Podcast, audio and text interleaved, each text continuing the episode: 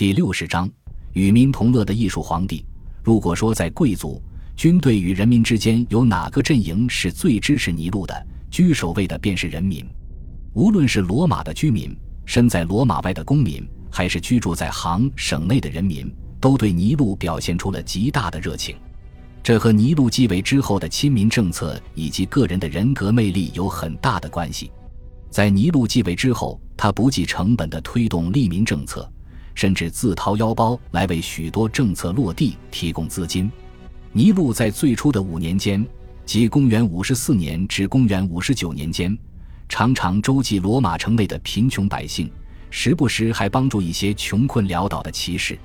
他颁布了大量免税法，取消了许多有针对性的重税，减轻了意大利半岛以及行省人民的税收压力。他降低了给通奸告密者的赏金。并将多余的钱分发给了人民。对于那些落魄的贵族，尼禄大方地给予他们一笔十分慷慨的资助；对于饿肚子的人民，尼禄也慷慨解囊，分发粮食。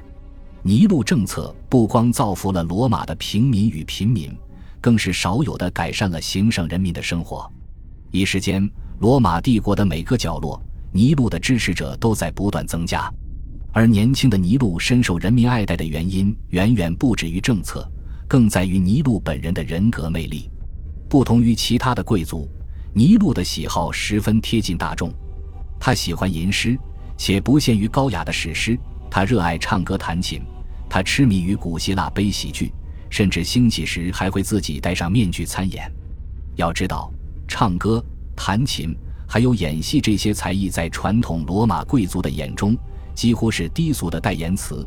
这一特殊的罗马文化，在讲尼禄故事的最后会再做详细解释。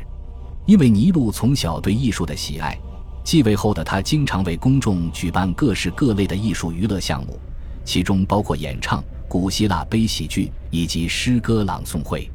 尼禄本人也十分热爱写诗与歌唱，且这些活动往往不仅限于皇宫之中，他会时不时的自己跑到罗马的大街上。广场上、演讲台上或者剧院舞台上公开朗诵自己的诗歌，有时还会对着大众歌唱。不过，由于年纪还小，许多平民也都认为尼禄充满了热情与年轻人特有的朝气，更加欣赏起这个没有任何架子的皇帝。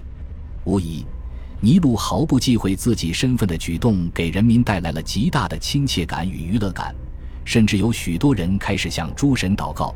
祷告尼禄能将这一切活动持续下去。那些被尼禄公开朗诵过的诗歌，都被人用显眼的金字刻在了主神朱庇特神殿上。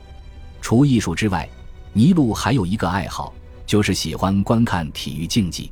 他频繁地举办各式各样的体育比赛，决斗士决斗赛以及赛马比赛。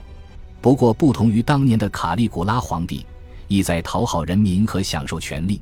尼禄享受的不仅是竞技本身，他还喜欢更改比赛规则，让事情变得更具娱乐性和观赏性。比如将战车赛马比赛中的马更换为骆驼，又比如允许女性志愿者参加各式各样的公开表演。再比如禁止所有决斗士决斗杀死对手，哪怕是囚犯也不例外。永远不缺创意的尼禄也打破了一些关于娱乐的传统规矩。他允许骑士与贵族自愿参与比赛和表演，虽然人数不多，但仍有一些年轻的骑士与贵族参与了进来。据说有一名非常尊贵的骑士，在民众前表演了空中荡绳子与骑大象。这一系列的举动，无一不比卡利古拉当年的作为更俘获民心。年轻的尼禄成了人民心中的偶像。感谢您的收听。喜欢别忘了订阅加关注，主页有更多精彩内容。